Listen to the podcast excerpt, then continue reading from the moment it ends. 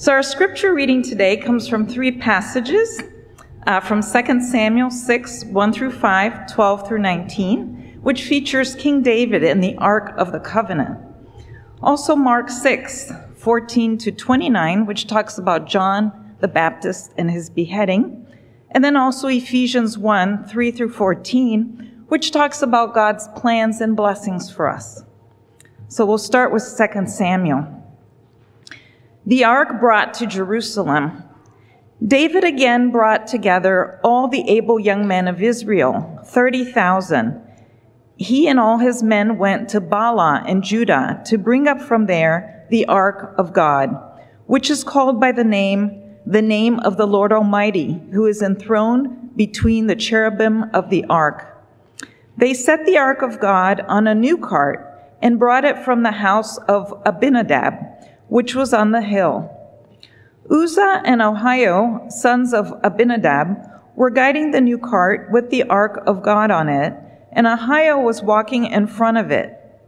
David and all Israel were celebrating with all their might before the Lord with castanets, harps, lyres, timbrels, sistrums, and cymbals. Now, David was told, The Lord has blessed the household of Obed Edom and everything he has because of the ark of God. So David went to bring up the ark of God from the house of Obed Edom to the city of David with rejoicing. When those who were carrying the ark of the Lord had taken six steps, he sacrificed the bull and a fattened calf. Wearing a linen ephod, David was dancing before the Lord with all his might, while he and all Israel were bringing up the ark to the Lord with shouts and sounds of trumpet. As the ark of the Lord was entering the city of David, Michal, daughter of Saul, watched from a window. And when she saw King David leaping and dancing before the Lord, she despised him in her heart.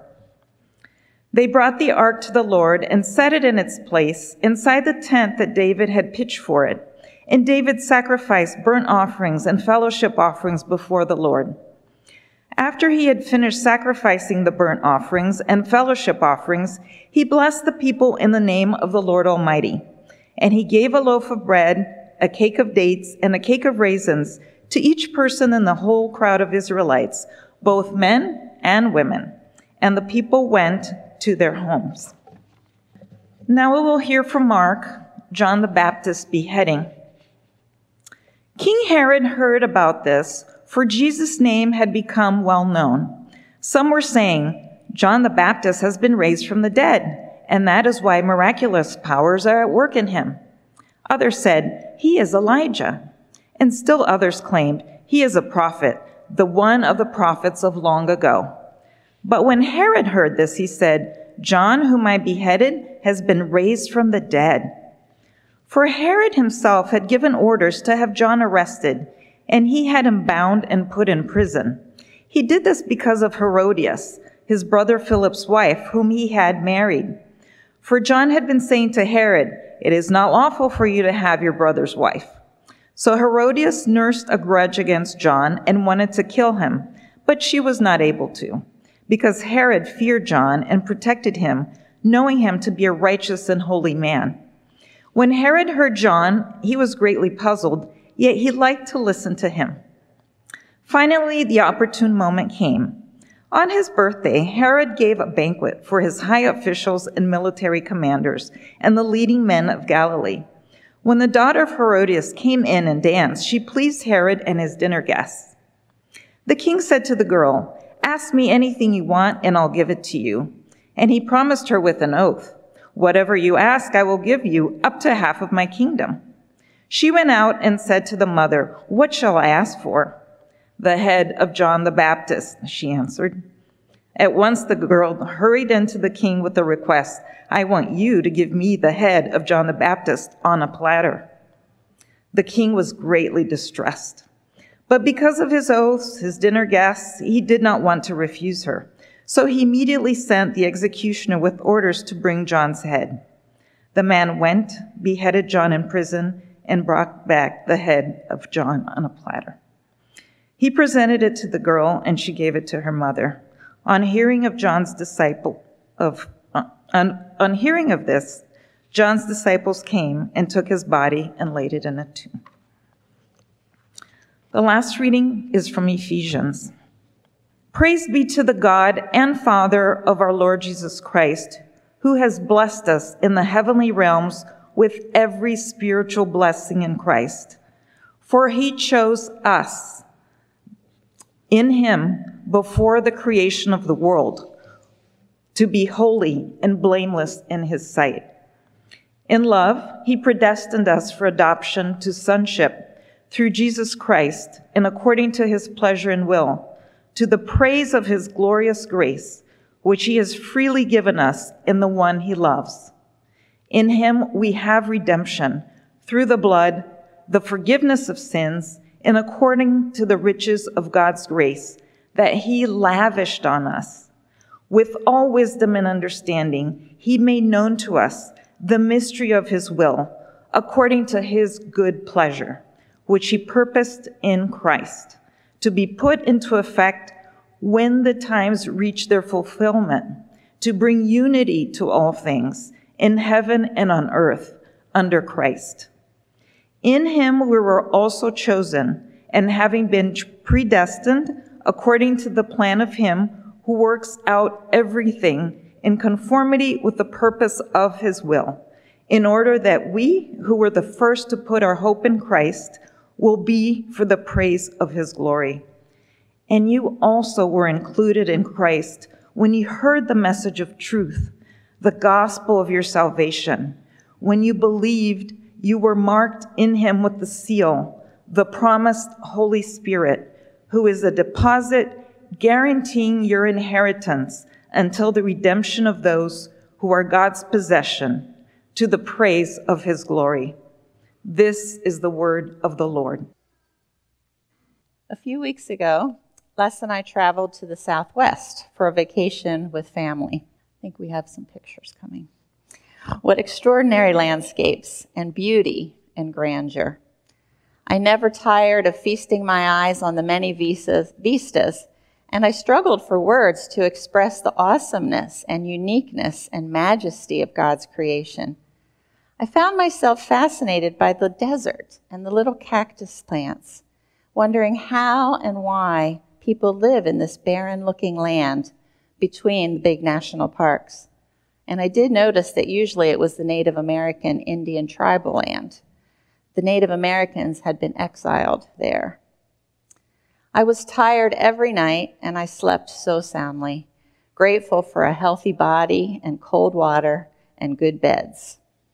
There were so many lovely moments of interactions with my traveling companions. So much to learn and appreciate about each one of them. Small acts of kindness, patience and companionship on a very long hike, hot, seeing ph- photography skills, listening to mountain biking stories of expertise and accidents, and watching college course prep up close and personal. Every day was filled with activity, relationship, beauty, and lots of love. And then we came home. Slideshow's over. Silence, unmotivating work, summer spreadsheets, emails, boredom, restless, sleepless nights. I am now back to everyday life. Routine time, ordinary time and ordinary time hit this fun loving family extrovert really hard. Honestly, I continue to struggle with lack of motivation and low energy. Perfect time to have agreed to write a sermon, by the way. It's good for me. In the church year calendar, ordinary time is where we are right now. It stretches from Pentecost in May to the start of Advent in December. Seven months with no Jesus events for us to celebrate. Ordinary time is a time when we are not traveling around the country or the world. We are not camping. We are not having beach days. It is not celebrating Easter and Christmas with our family and our church friends. Ordinary time is normal, standard, expected life day to day existence. And we all know we need health insurance and a roof over our heads and food and water, so we work. We do our jobs, we take care of our homes and our families, we manage our food menus and our exercise routines. Those of you who, with children plan the play dates and the swim team and the summer camps and all the family time. Our challenge from Pastor Andrew and our elders this summer, as we read through each lectionary scripture, and that always includes an Old Testament, a psalm, a gospel, and an epistle. We've been asked to look for extraordinary encounters with God in the ordinary days of summer life. We are asked to connect God's word and God's character to our day to day lives, keeping an eye towards God's transforming justice in all aspects of our days. In today's scripture, we discover some ways we can join with God in bringing a focus on justice into the everyday, ordinary time of our lives. Let's consider together what God is asking us to do or to change or to move or to engage in or to transform with a bent toward justice through the lectionary readings today. Justice in the Bible has a very broad definition. It includes love and peace, freedom, mutuality, respect, abundance for everyone, restored relationships. It is standing in solidarity with the marginalized, it is changing existing structures. Shared opportunities. We all know that verse, God is love, that we learned back when we were little. I also believe that God is justice. God is justice. God is peace. God is abundance. God is restoration. It's all part of God's character. Through our extraordinary encounters with God in these ordinary days, we can see and experience justice, whether we seek it or not, because God is justice. God is in the business of restoration and transformation. As we look into God's Word and consider God's calling and movement in our lives, we will become part of God's character of justice. Let's begin with the psalm that was used for our call to worship this morning. We praise God for his creative glory and his strength and God's might. God has blessed us in so many ways, and we recognize God as the King of glory. Psalm 24 7 speaks about restoration, transformation, and justice when it says, Lift up your heads, you gates be lifted up, you ancient doors, that the King of glory may come in. My challenge as I read that this past two weeks was lift up your head, Crystal. In these ordinary days that seem to move so slowly, lift up your head and look. Look at the beauty as you water your flowers on a hot summer day. Enjoy the companionship of a friend at a baseball game. Go and see God's beauty at the Arboretum and the Art Museum. See God showing up and encouraging those who are sick. See God bringing justice. I thought of my friend Judy, who did all that training and clearance to volunteer for DC 121 to support vulnerable families and children, even as she grandparents her own two granddaughters who are here with her today. Hi, Judy.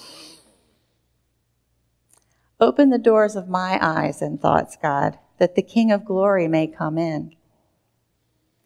It might look like volunteering at the STEM summer camp for our neighborhood middle schoolers here at WCF. It starts tomorrow. And it might be, which I think it's going to be for me, is to go through those DC 127 volunteer training classes, even though I know all that stuff already, so I think. And I really won't want to sit through one more training, and I have had enough background checks that should last for the rest of my life. It means spending time on a hot sidewalk, talking with my neighbor, giving encouragement and a listening ear when life is difficult and times are hard. How can you lift up your head and open doors so the King of glory can come in with God's justice each day as part of your ordinary life? Let me and your elders know if there's doors we can open together as a community, if you have ideas. Our Old Testament story from the life of King David is found in 2 Samuel. Sometimes I wonder if David ever had ordinary time. His life reads as a continual drama. There's judgment and justice and restoration. He's an overlooked shepherd boy. He fights a giant all alone. Then he's anointed king. He has to be a refugee on the lam out in the wilderness. He becomes king and has a throne. He commits adultery. He is forgiven. He finds success, and the list goes on. Did David ever have a dull moment? I suspect bringing the ark of the Lord from Judah to its new location was not an ordinary day's work, but it was part of his king, kingship role. David did it with fanfare. Verse 14 says, David and all Israel were celebrating with all their might before the Lord, with castanets, harps, lyres, timbrels, sistrums, and cymbals. And then in stage two of the move, in verses 13 through 15, when those who were carrying the ark of the Lord had taken six steps, it's not very far, he sacrificed a bull and a fattened calf. And wearing a linen ephod, David was dancing before the Lord with all his might, while he and all Israel were bringing up the ark of the Lord with shouts and the sounds of trumpets. And then in verses 18 and 19, after he had finished sacrificing these burnt offerings and fellowship offerings, he blessed the people in the name of the Lord. And he gave them a loaf of bread, a cake of dates, and a cake of raisins to each person in the whole crowd of Israel, both men and women. And all the people went home. This is a story of celebration for the people of Israel. And in that celebration, there was worship. Worship must be part of our ordinary days. Worship with music and dancing and offerings to the Lord and food. Food for every person in the whole crowd. What a potluck, can you imagine? Here at WCF, we live through the ordinary time of hot summer. What might the God of justice be asking us to consider or to do? Can we continue to find ways to celebrate and rejoice together through vibrant worship? Authentic community means we do share and celebrate the joys of life with each other even as the COVID pandemic becomes more managed, we need to be careful and we need to learn how can we celebrate together? And dancing? It is important, even during ordinary days, that we keep forever mindful of who God is, of his greatness, and of what God is about. And we will find ways we can eat together and make sure that all are fed. Maybe we do a potluck outdoors for our community. Maybe we deliver groceries to those who are homebound. Uh, my friend Martha and I have helped with Food for All, which is in Northwest DC. They need drivers every Saturday morning. No training sessions, no background checks, no sign-ups. Just show up at 9 o'clock. They put bags of groceries in your car, give you maps and addresses, and off you go. COVID closures have taught us about self care and mental health. It was all really important. We made our circles smaller and we were physically isolated. But now we need to remember how to look out, how to look around us, how to step outside of what's comfortable and volunteer where we can to bring equity and justice into the lives of those around us. Let's bring on God's transforming justice. Let's keep celebrating and rejoicing and worshiping. Let's feed as many as we can as we move through these summer months. Our gospel passage today in Mark is the story, as Marjorie read for us, of John the Baptist and his beheading. John spent his adult life announcing a coming kingdom of justice, love, and peace. In verse 20, we read Herod feared John and protected him knowing him to be a righteous and holy man. When Herod heard John, he was greatly puzzled, yet he liked to listen to him. Eventually, Herod, to his great distress, was tricked into killing John the Baptist. Mark relayed the story of John and Herod, maybe as a foreshadowing of Jesus' own death by the hands of a political, though sympathetic, figure. The manner of John's death was intimately tied to the mission of Jesus. By connecting the two stories at the beginning of Jesus' ministry, Mark may be foreshadowing that the fate of Jesus will be like that of John. The preaching of justice may cause that kind of fate.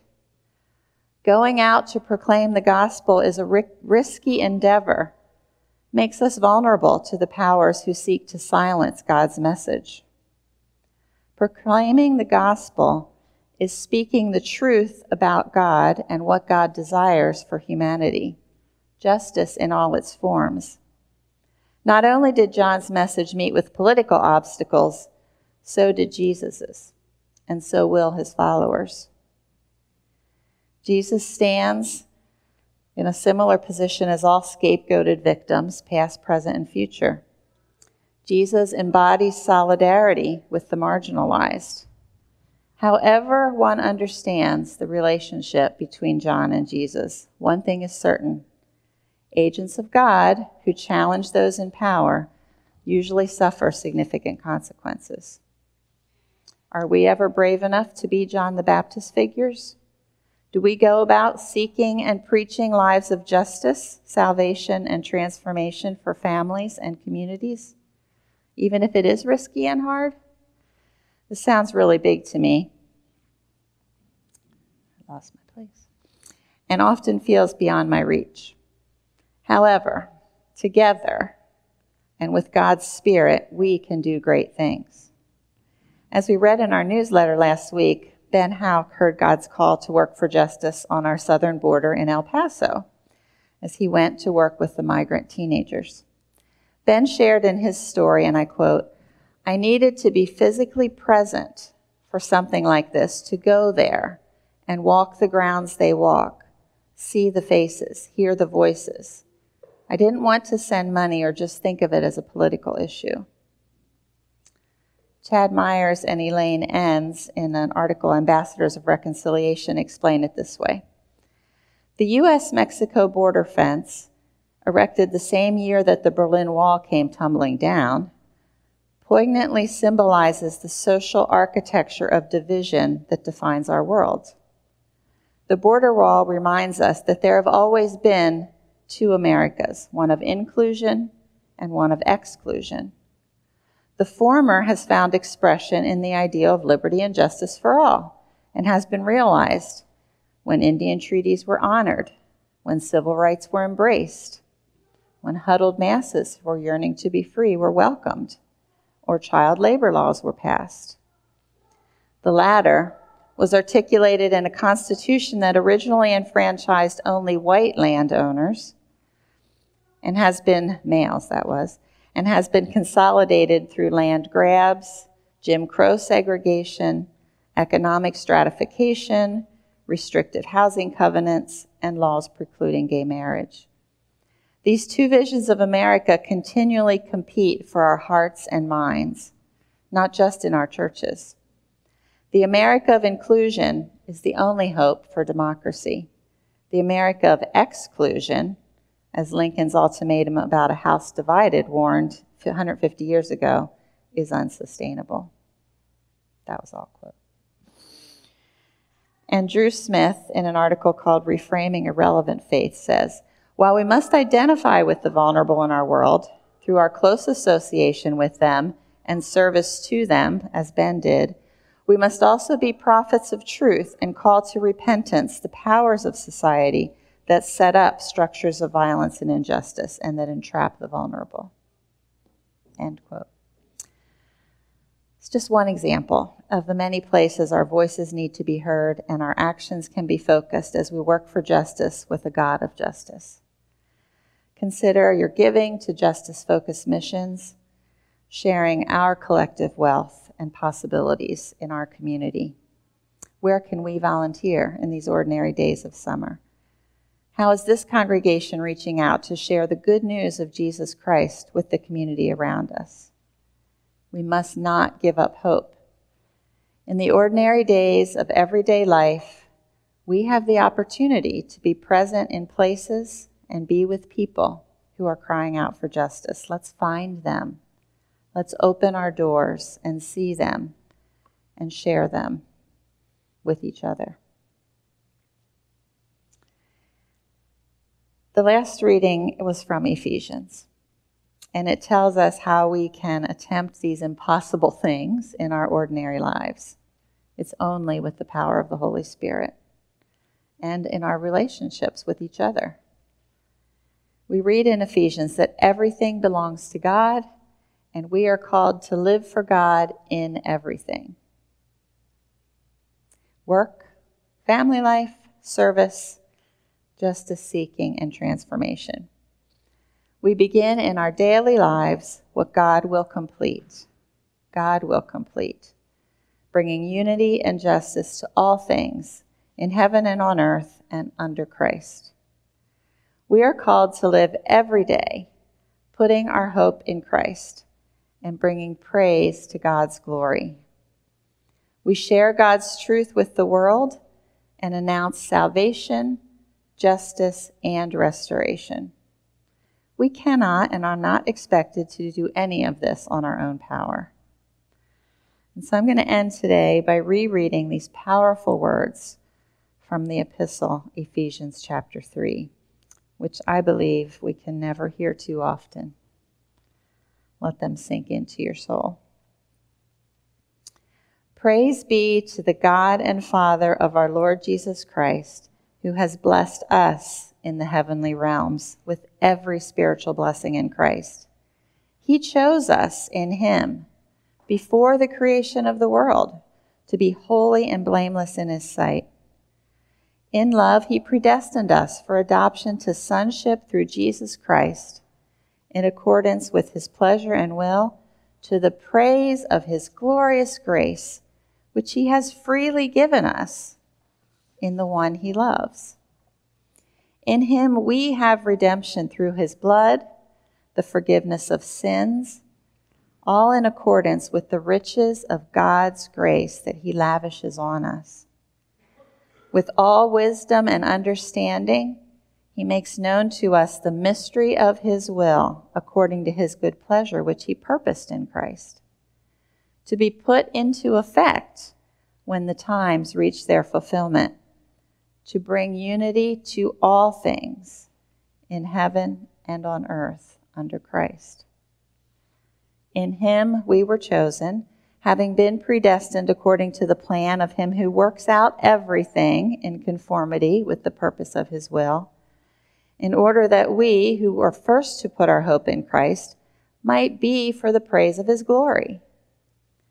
And you also were included in Christ when you heard this message of truth, the gospel of your salvation.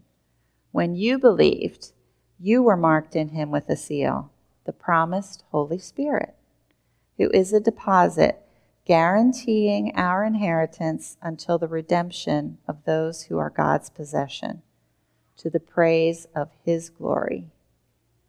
May it be so. Amen.